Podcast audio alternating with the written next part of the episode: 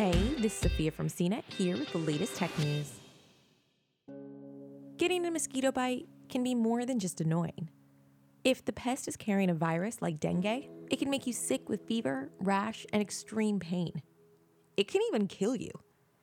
But a team of researchers may have a solution.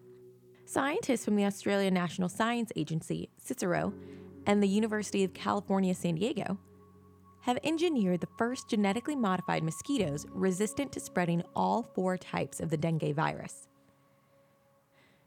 Scientists modified female Aedes aegypti mosquitoes with the antibody against the virus. The mosquitoes appeared to be unable to spread any form of the debilitating disease. The research could eventually change the lives of millions of people.